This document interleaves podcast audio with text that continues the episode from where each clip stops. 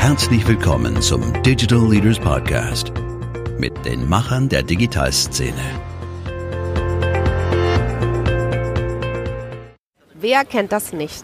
Eine neue Software wird in der Firma eingeführt, die die Arbeit leichter machen soll. Doch statt dass sich alle darüber freuen, herrscht erstmal Skepsis. Man weiß nicht, wie das neue Tool zu bedienen ist, man braucht lange zum Einarbeiten und nicht selten vermeidet man es sogar komplett. Dass das nicht so sein muss und was der Schlüssel nicht nur zur Akzeptanz, sondern zum produktiven Einsatz von Software ist, darüber spreche ich heute mit Kai Ulig auf der LearnTech.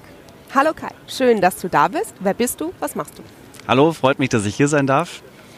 Ähm, also, ich bin Kai Ulig, Gründer und Geschäftsführer von Userlane.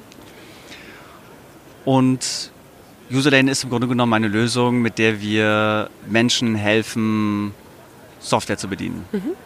Da wäre auch quasi die erste Frage, mit welchem Problem kommen Kunden auf euch zu? Welches Problem löst ihr? Ich meine, Kunden kommen mit einem ganzen Fächer von Problemen auf uns mhm. zu. Ihre Mitarbeiter, sie haben eine Software eingeführt, die Mitarbeiter nutzen es nicht. Sie haben eine Software, keiner will die bedienen, keiner weiß, wie es geht. Ähm, dazu kommt noch ein ganzer Fächer von kleineren Problemen, von Prozessdokumentation bis äh, was auch immer. Das große Problem, das wir lösen, ist, Menschen haben keine Lust auf Software, wollen sie nicht lernen. Wie schaffen wir es trotzdem? Dann, wie kann man schlechtmöglichst eine Software einführen, eurer Erfahrung nach? Ähm, das ist eine sehr gute Frage.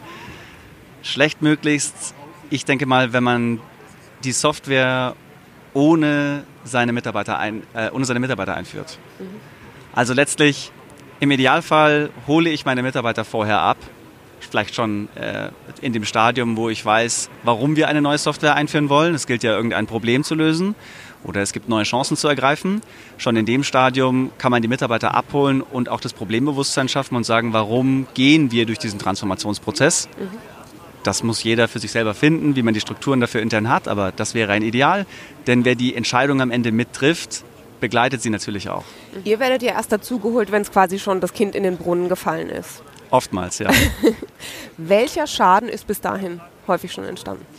Man führt eine Software ja im Grunde genommen ein, weil man sich einen Mehrwert verspricht. Mhm. Entweder sollen Ressourcen besser eingesetzt werden oder man kann Umsatzpotenziale besser abschöpfen. Dieser Mehrwert soll sich ja letztlich realisieren. Deswegen gibt man ja für die Software Geld aus. Wenn ich eine Software einführe und meine Mitarbeiter nicht abhole, also nicht auch gleichermaßen in die Schulung meiner Mitarbeiter investiere, dann sehen wir in der Praxis häufig, dass die Software oftmals gar nicht genutzt wird. Also das Scheitern der Software-Einführung ist der größte Schaden, der passieren kann. Die Software wird also komplett abgelehnt von den Mitarbeitern. Das passiert immer wieder. So, man lernt daraus. In größeren Unternehmen gibt es, wenn man so möchte, einen Fallschirm. Das ist der Betriebsrat, der eben auch das Bildungskonzept fordert. Das wird natürlich manchmal auch einfach nur stiefmütterlich eben abgehakt. Gehen wir also mal gedanklich weiter. Man hat also ein Trainingskonzept, das wird also mit klassischen Methoden ausgeliefert, wie man das kennt. Wir haben aber neue Herausforderungen, Software verändert sich laufend. Dann sehen wir aktuell durch die Bank, dass Software gerade mal zu 20 Prozent effektiv genutzt wird von den Mitarbeitern. Das heißt, 80 Prozent der Leute setzen es gar nicht ein oder nur 20 Prozent der Softwaremöglichkeiten werden genutzt? Genau, das Zweite. Also Software wird gar nicht ausgeschöpft. Mhm. Das heißt, eine Software, die eingeführt wird, bietet ja, äh, also die sind ja, sind ja große, komplexe Softwarelösungen. Die Mitarbeiter wissen aber nicht, wie man damit umgeht.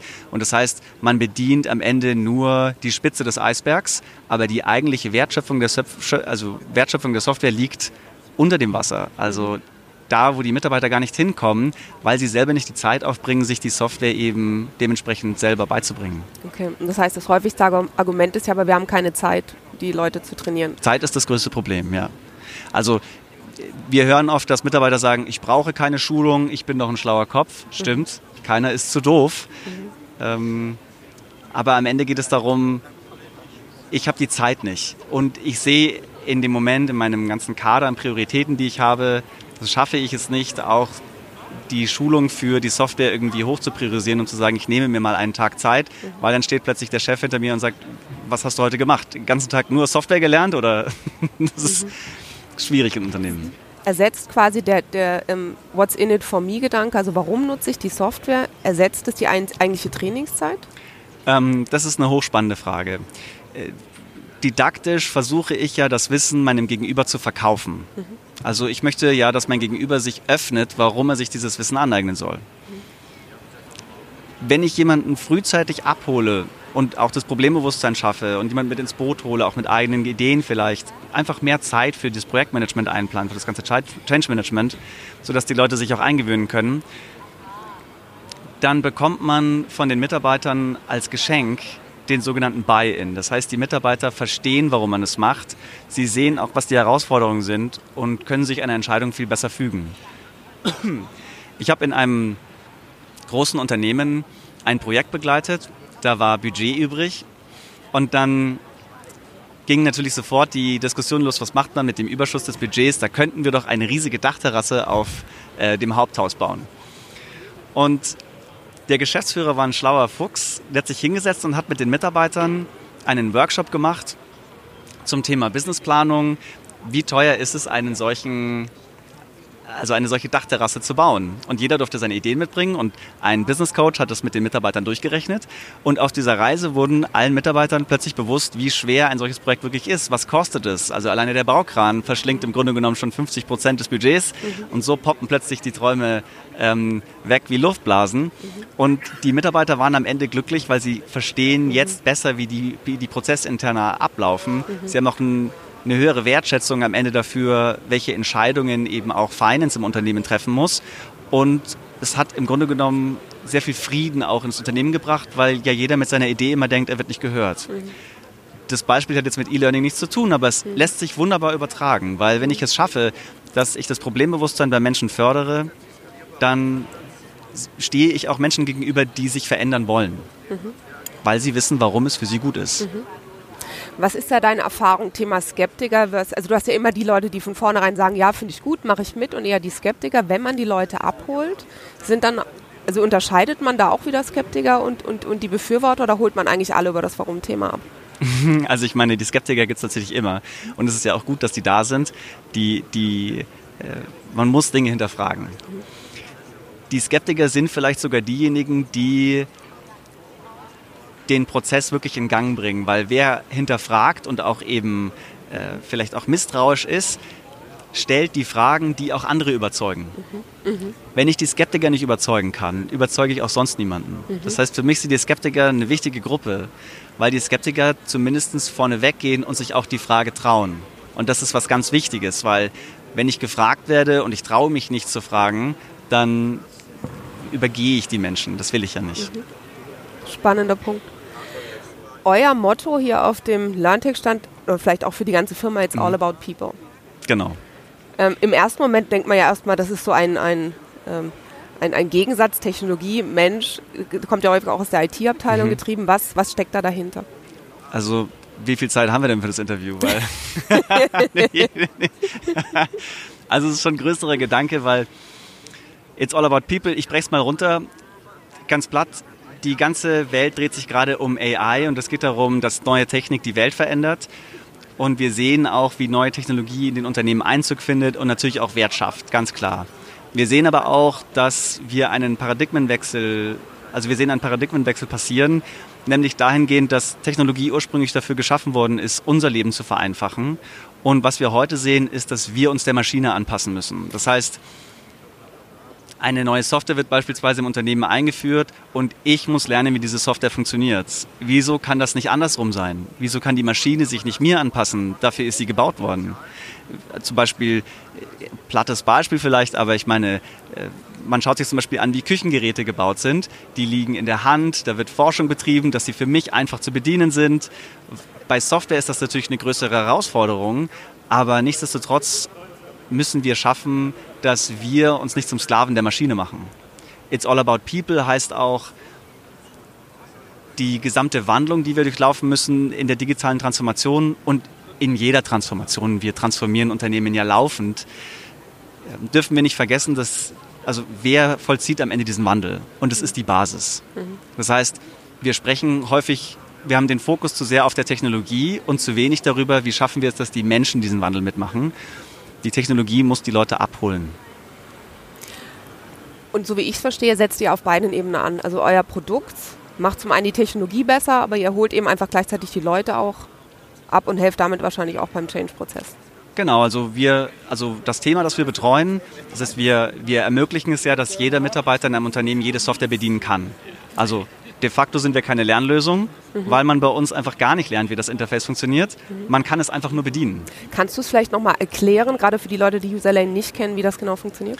Also, ich beschreibe es mal platt, es ist ein Navigationssystem für Software. Mhm. Das Bild ist schön, weil das kennt jeder aus seinem Alltag. Wenn ich also jetzt irgendwie von Bittelsbühl zur Karlsruher Messe fahren muss, dann muss ich auch wissen, wie ich da hinfahre, wie ist der Weg. Irgendwoher muss ich das wissen. Und was ich heute mache, ist, ich schalte einfach mein Navi an. Ich schaue nicht mehr in ein Handbuch, also in den Straßenatlas, ich schaue mir nicht ein vier Stunden Video an, wie ich von Bittelsbühl nach Karlsruhe fahre, sondern das Navi zeigt mir auf der Fahrt aktuell mit den aktuellen Straßendaten, wo ich abbiegen muss, damit ich hinkomme. Am Ende der Fahrt weiß ich ja nicht, welche Strecke ich gefahren bin. Ich könnte sie jetzt niemandem weitererzählen. Brauche ich auch nicht. Also ich bezweifle, dass jemand bereichert aus einem Wochenendseminar kommen würde und sagen würde, ich kenne die Strecke von Biddlesbühl nach Karlsruhe. So, das ist Wissen, das wir nicht brauchen. Das wertvolle Wissen ist ja das, das wir später kombinieren können. Aber die Strecke von Biddlesbühl nach Karlsruhe ist nur wirklich irrelevant. Das Navi nimmt uns also dieses Wissen ab. Und dasselbe machen wir für Software. Wir sehen, wir haben da traumhafte Daten zu, für, und für Software interessiert sich letztlich niemand um mal eine persönliche Erfahrung reinzubringen, wenn wir auf einem Online-Portal sind und da shoppen wollen, wollen, sind wir ja nicht da, weil die Software so schön ist, sondern wir wollen ein Ergebnis haben. Also auch wenn wir eine Software in unserem Berufsalltag nutzen, wollen wir am Ende das Ergebnis, das hinter der Anwendung steht und nicht Zeit in der Software verbringen, weil das Nutzerinterface so schön ist. Wir versuchen die Software anzupassen, damit es angenehmer wird, diese Reise, aber letztlich ist das Wissen der Software völlig irrelevant für unseren Alltag. Wir müssen es haben, damit wir das Ergebnis kriegen. Und was wir machen, ein Navigationssystem für Software, leitet die Anwender durch die Software und zeigt ihnen, wo sie klicken müssen. Also ihr sucht euch quasi die häufigsten Anwendungsfälle raus und navigiert dann die Leute durch die entsprechende Software. Entweder das oder, also es gibt verschiedene Methoden, wie man es machen kann. Die populärste ist, dass wir unseren Kunden ein Autorentool zur Verfügung stellen und ähnlich wie man in Excel eine Makro baut, klickt man sich selbst einmal durch den Prozess durch unsere Software beobachtet die Anwender dabei und erstellt daraufhin die Tour automatisch. Mhm. Das heißt, diese Touren zu erstellen, das soll einfach eben auch sein für die, also für unsere Trainer und Autoren, können eben en masse erstellt werden und das ist ja auch wichtig. Also, das heißt, das Unternehmen legt die Use Cases selbst fest? In den meisten Fällen, okay. ja. Genau. Was ist typische Software, die da, für, also auf, auf, die ihr als Navigationssystem draufgelegt werdet? das ist eine sehr, sehr gute Frage. Also ich, ich sehe in meinem, in meinem Alltag wirklich alles. Typisch ist schwierig. Ich würde fast sagen, äh, die großen Softwarelösungen sind natürlich die Klassiker. Ja, also wir sehen von SAP-Anwendungen über Salesforce, ähm, Oracle, äh, sehen wir natürlich tagtäglich. Wir sehen kleine Lösungen zur Fahrtkostenabrechnung. Wir sehen Intranets. Es ist völlig egal. Überall dort, wo Anwender mit Software zu tun haben, kommt unsere Lösung am Ende ins Spiel. Das heißt, theoretisch könntet ihr mit jeder Software zusammenarbeiten? Wir können theoretisch das ganze Internet erklären, ja. Oh, okay. Thema Wissensaustausch der Mitarbeiter untereinander. Also Software ist jetzt eingeführt. Mhm. Ähm, gibt es dann sowas wie, ähm, man, man, hat jetzt quasi die Basics verstanden, aber wie, wie kann man das als Unternehmen am besten schaffen, dass die Leute sich vielleicht auch kleine Tipps austauschen? Sei es zur Software, aber eben auch zum ganzen Thema Wissen allgemein oder also, Erfahrungsaustausch? Was ist da deine Erfahrung? Willst du auf User-Generated Content hinaus, also so mal als Buzzword zu dem Thema? Wenn das die Antwort wäre, also, mein, die, also das, das Problem, dass ich, ähm, dass ich lesen möchte als Unternehmen, ist ja, dass die Mitarbeiter sich jetzt mehr austauschen sollen, ihr Wissen austauschen. Das ah, ist ja, ja letztlich total. egal zu zum Thema Software, genau. zum Thema was auch immer. Also das ist natürlich eine Idealvorstellung. Äh, ich, ich komme ursprünglich aus der Games-Welt. Ähm, das ist ganz verrückt. Also aber als Anwender, nicht als Entwickler. okay. Die und ich bin fasziniert davon, dass die Computerspielwelt es geschafft hat, ihre Spielerbasis aktiv in die Entwicklung der Spiele mit einzubeziehen. Mhm. Es gibt Spiele wie Minecraft, die überschreiten, was den Content angeht, alles, was bisher da gewesen ist. Ein anderes Beispiel ist Wikipedia zum Beispiel. Das ist die größte Enzyklopädie der Welt, wurde nur von den Anwendern erstellt. Das heißt, dieses Ideal haben wir beim User-Generated Content auch. Also wir wünschen uns immer, dass unsere Mitarbeiter plötzlich, wie man so schön sagt, skalierbar Content erstellen und man ähm, das ganze Wissen der Mitarbeiter plötzlich irgendwo sauber dokumentiert für mhm. die Mitarbeiter abgelegt mhm. hat. Der große Mehrwert liegt in der Skalierbarkeit. Mhm. Wir haben allerdings in, in vielen Forschungen, die wir betrieben haben, immer wieder herausgefunden, dass es eine große Resistenz der Mitarbeiter dazu gibt, dieses Wissen auch zu teilen. Und einer der Hauptgründe, die genannt worden ist, ist, dass man sagt, man möchte sich nicht mit, einem, mit einer falschen Information bloßstellen. Mhm. Also ich, dieser Content wird ja am Ende gebunden an einen Namen beispielsweise oder vielleicht mhm. sogar an ein Bild und ich stehe für diesen Content ein. Mhm. Und die Kulturen in Unternehmen haben einen großen Einfluss darauf, wie sicher ich mich dabei fühle, mit meinem Namen für solche Inhalte einzustehen. Das heißt, der User-Generated Content, ein tolles Ziel, mhm. das ja auch äh, schon bewiesen ist, wie gut das funktionieren kann. Aber in Unternehmen ist es die Frage, hat man die Kultur, dass Mitarbeiter sich wirklich trauen? Mhm. mhm. Machen die das wirklich? Mhm. Wir sehen das in der Praxis nicht passieren. Mhm. Und wir sehen, dass wir immer noch darauf angewiesen sind, dass wir Autoren haben, die gezielt den Mitarbeitern Lerninhalte auch vermitteln. Kannst du das nochmal ausführen, was du damit meinst? Das heißt, die Autoren widmen sich einem konkreten Problem und versuchen, die Mitarbeiter abzuholen und sich mit diesem Thema zu beschäftigen, sodass dieses Problem langfristig gelöst wird. Zum Beispiel? Naja, ähm, das kann ganz banal sein, zum Beispiel. Es gibt Prozesse auch in Softwarelösungen, die sollen eingehalten werden. Ich muss Menschen beibringen, wie das funktioniert. Das heißt, in einem Idealfall würden Mitarbeiter sich das selber beibringen. Also es gibt Verantwortliche in der Softwarelösung, die dokumentieren das irgendwo, andere Mitarbeiter lesen sich das durch und, und folgen diesen Anleitungen. Aber das sehen wir ja nicht passieren. Also auch äh, Intranet-Lösungen in Enterprises sind offen, also sind auch oftmals so kalibriert, dass Mitarbeiter dort selber Content anlegen können, aber Mitarbeiter machen es nicht. Wenn es die Mitarbeiter nicht machen, muss es jemand anders machen. Also irgendjemand muss sich auch didaktisch mit dem Thema beschäftigen, wie vermittle ich diesen Content.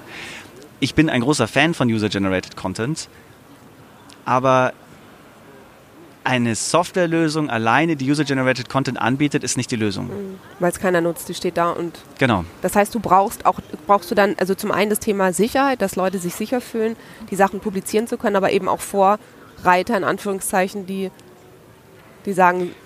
Das ist ein, also es ist sehr, sehr verzwickt. Die Vorreiter können sowohl Fluch als auch Segen sein. Mhm. Segen, weil sie natürlich zeigen, es ist möglich, es ist toll, es funktioniert. Fluch, weil sie natürlich auch äh, dieses Feld dann dominieren. Mhm. Plötzlich geht es darum, sich über User-Generated Content zu profilieren. Also da sind viele ungeklärte Fragen im Raum. An sich, wie gesagt, also ich bin ein Fan, aber ich glaube, dass man zum User-Generated Content vielleicht mal mit einer kleinen Gruppe im Unternehmen anfängt, mhm. schaut, wie gut sich diese Gruppe damit fühlt und auch beobachtet, wie hoch die Akzeptanz ist. Verstanden. Und welche Rolle spielen dann diese Autoren, die du angesprochen hast? Naja, die Autoren, wenn ich jetzt zum Beispiel unsere eigene Lösung betrachte, unsere Lösung wird von Autoren ausgeliefert. Also ist, man kann beides machen. Man kann in unserer Lösung den Mitarbeitern im Grunde genommen äh, alles erlauben. Dann können die äh, interaktive Touren für die ganze Software erstellen von alleine. Oder man übergibt ähm, äh, die Feder eben den Autoren und eine kleinere Gruppe erstellt das für den Rest des Unternehmens, wie man möchte. Die mit Abstand häufigste Variante, wie es ausgerollt wird, ist die letztere. Also Autoren rollen das für ihre Mitarbeiter aus.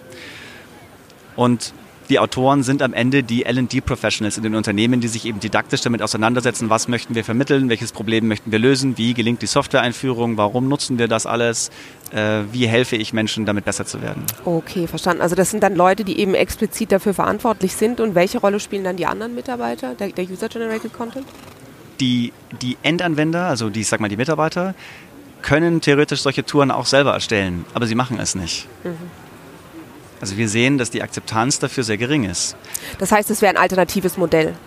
Es ist ein alternatives Modell, ja. Okay, die, man kann es sich so vorstellen, wenn die Autoren den Content ausliefern, dann ist das halt ein sehr zentralistisches Modell. Mhm. Wir sehen den Trend dahingehend, dass wir vom Zentralismus weggehen und sagen, wir wollen das Ganze dezentral haben. Mhm. Wunderbar. Mhm. Das funktioniert super für eine Maschine. Eine Maschine kann dezentral arbeiten. Für uns Menschen kommt eben immer noch unsere eigene Psychologie dazu. Das heißt, traue ich mich, äh, hier Content äh, öffentlich zu machen im Unternehmen. Für viele Mitarbeiter ist das der erste Berührungspunkt, mal offen auch ähm, Sprachrohr zu sein. Äh, viel Wissen ist da, aber man traut sich es nicht weiterzugeben. Da gibt es viele ungeklärte Fragen noch. Seht ihr insgesamt eine Korrelation zwischen in einer guten Firmenkultur und der Softwareakzeptanz? Gibt es da, also das ganze Thema, also es hört sich ja ganz stark nach einem Kulturthema an. Definiere gute Firmenkultur. Also ich meine, ich würde sagen, ein Teil, den man über die Kultur mitbestimmen kann, ist, glaube ich, wie man mit Fehlern umgeht. Mhm. Wir sehen, dass viele Mitarbeiter einfach Angst vor dem Thema haben, weil sie nicht, sich nicht eingestehen können, dass sie etwas nicht wissen. Mhm. Also eine neue Software wird eingeführt. Es gibt Softwarelösungen, da sitzt ein junges Team von Entwicklern davor und weiß nicht, wie man die bedient. Mhm. Und jetzt ist es wichtig, dass man sich als Mitarbeiter eben auch traut zu sagen, wir wissen es nicht. Wir, wir haben keine Ahnung, wie man diese Software bedient oder ich habe damit Schwierigkeiten. Und eine gute Kultur, eine Fehlerkultur kann es schaffen, dass Mitarbeiter sich trauen, das auch eben offen anzusprechen. Mhm. Fehlerkultur heißt am Ende nicht erlauben, Fehler zu machen. Also das gehört dazu. Aber bei der Fehlerkultur geht es darum zu sagen, wie geht man damit um, wenn Fehler passiert sind. Mhm. Das im Rückschluss erlaubt Mitarbeitern Fehler zu machen, weil man sieht, mhm. man verliert nicht den Job oder man wird nicht an den Pranger gestellt. Mhm. Wie macht ihr das bei Userlane? Wie führt ihr eine neue Software ein? ja, das ist natürlich eine gute Frage. Ähm, also, wenn wir eine Software einführen, die alle Mitarbeiter nutzen sollen, dann sind das knapp 70 Anwender, die also vor dem Com den Computern sitzen. Wir kündigen das lange vorher an, dass wir ein bestimmtes Problem lösen wollen. Sagen wir mal, wir brauchen also ein besseres Wissensmanagement im Unternehmen. Jetzt fragen wir unsere aktiven Mitarbeiter, wie wollen wir an dieses Thema rangehen? Ganz, ganz viel Wissen liegt ja schon bei unseren Mitarbeitern. Also wir wollen unseren Mitarbeitern vor allen Dingen zuhören und rausfinden, was wissen die schon. Sehen die das Problem vielleicht anders? Äh, haben wir vielleicht einen zu engen Blick auf das Problem? Da kommt schon mal ganz viel zurück. Das können wir alles verarbeiten. Dann ähm, kriegen wir auch das Feedback zurück, ob Leute vielleicht auch gar nicht sehen, dass das Problem existiert. Dann kann man dann tiefer reingehen und eben forschen im Grunde genommen, wir, wir, sind ein so kleines Team mit 70 Leuten. Da ist man sich bei vielen Themen noch schnell einig. Wir haben noch nicht dieselben Probleme, die mhm. große Unternehmen mit mehreren tausend Mitarbeitern haben. Mhm. Aber die Methodik ist ähnlich. Wir fragen also vorher nach, das ist das Problem, das wollen wir lösen. Sind wir uns einig, dass es ein Problem ist? Welche Ideen habt ihr zur Lösung? Das holen wir uns vorher alles ab. Dann ähm, evaluieren wir verschiedene Lösungen, auch die wir von Mitarbeitern empfohlen bekommen haben und ähm, stellen die dem Unternehmen wieder zurück also stellen unseren Mitarbeitern diese Lösungen wieder vor. Wenn es eine Lösung für das gesamte Unternehmen ist. Für alle Lösungen, die beispielsweise nur in einer Abteilung gebraucht werden, überlassen wir die Entscheidungsfindung komplett der Abteilung. Wir gehen davon aus, dass das Experten sind, die wissen, was sie für ihr Tagesgeschäft brauchen. Mhm. Also ich glaube nicht, dass es sinnvoll ist, dass jemand die Entscheidung trifft, der mit der Lösung am Ende nicht arbeitet. Mhm. Und später im Prozess, wenn also Mitarbeiter jetzt ähm, die Software sehen, man kann jetzt einen Kriterienkatalog aufstellen und das sehr wissenschaftlich machen, gibt es das und das und das Feature, müssen wir sehen, haben unsere Mitarbeiter Spaß, diese Software zu benutzen. Das wäre übrigens auch mein, mein Tipp für alle LD-Professionals, auf sich selbst zu hören, ob man selber Spaß hat, die Software zu benutzen. Ich bin ja selber auch Mitarbeiter im Unternehmen. Und wenn ich das schon nicht nutze, warum sollen es dann alle anderen machen? Also, um in unserem Navi-Vergleich zu bleiben, äh, ich selber nutze ein Navi, warum sollen alle anderen ein Handbuch verwenden? Mhm. Ihr scheint insgesamt bei Userlight eine sehr besondere Kultur oder gute Kultur. Klar, Frage ist, was ist eine gute Kultur, aber eine, eine ähm, gesunde. Eine gesunde, genau, eine gesunde Kultur zu haben. Was ist typisch für euch und was ist etwas, was sonst keiner macht? Irgendein Beispiel. Wir haben vorhin von den, von den Lampen. Was sonst keiner macht. Ach, es kann auch was ganz Kleines sein.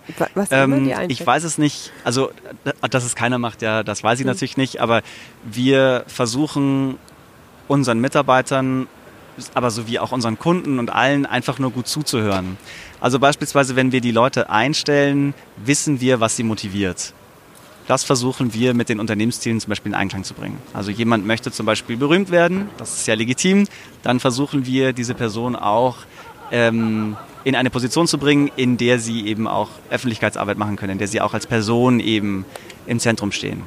Und indem wir den Leuten Freiraum geben, sich frei zu entwickeln, sehen wir, dass die Leute sich mit mehr Motivation und mehr Energie in diesem Bereich auch entfalten. Ich muss niemanden motivieren.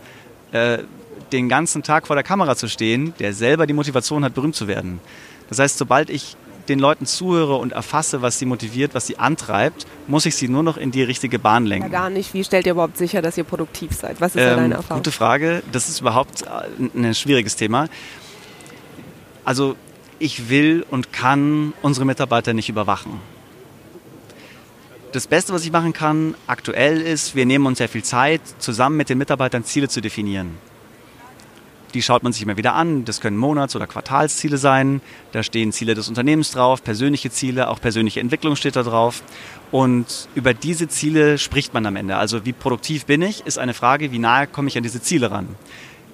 Was die Leute in der Zwischenzeit machen, ist ihnen überlassen. Also ähm, ich habe früher auch schon nicht verstanden, wir saßen in der Schule und dann hieß es immer, wir sollen zu selbstständigen Erwachsenen erzogen werden, aber wir mussten uns immer alle melden, wenn wir auf Toilette mussten. Mhm. Also was jetzt? Entweder mhm. muss ich da unten um Erlaubnis bitten oder ich soll mich frei entfalten. Und denselben Gedanken pflegen wir auch. Also die Leute müssen sich nicht melden, sondern den Leuten ist es komplett freigestellt, wie sie ihre Arbeitszeit einteilen. Und wenn jemand äh, sich einem anderen Projekt widmet, sehen wir ja auch, dass es die Leute auch stark motiviert, ich bin zum Beispiel selber jemand, ähm, manchmal schiebe ich Projekte vor mir her und bin aber dann von diesem schlechten Gewissen getrieben, wieder sehr produktiv in einem anderen Feld. Ja. Und ich, du bist ja auch, also was ich da bei euch lese, ihr seid ja auch sehr erfolgreich mit, mit dem, was ihr tut. Insofern der wirtschaftliche Erfolg gibt euch ja auch recht.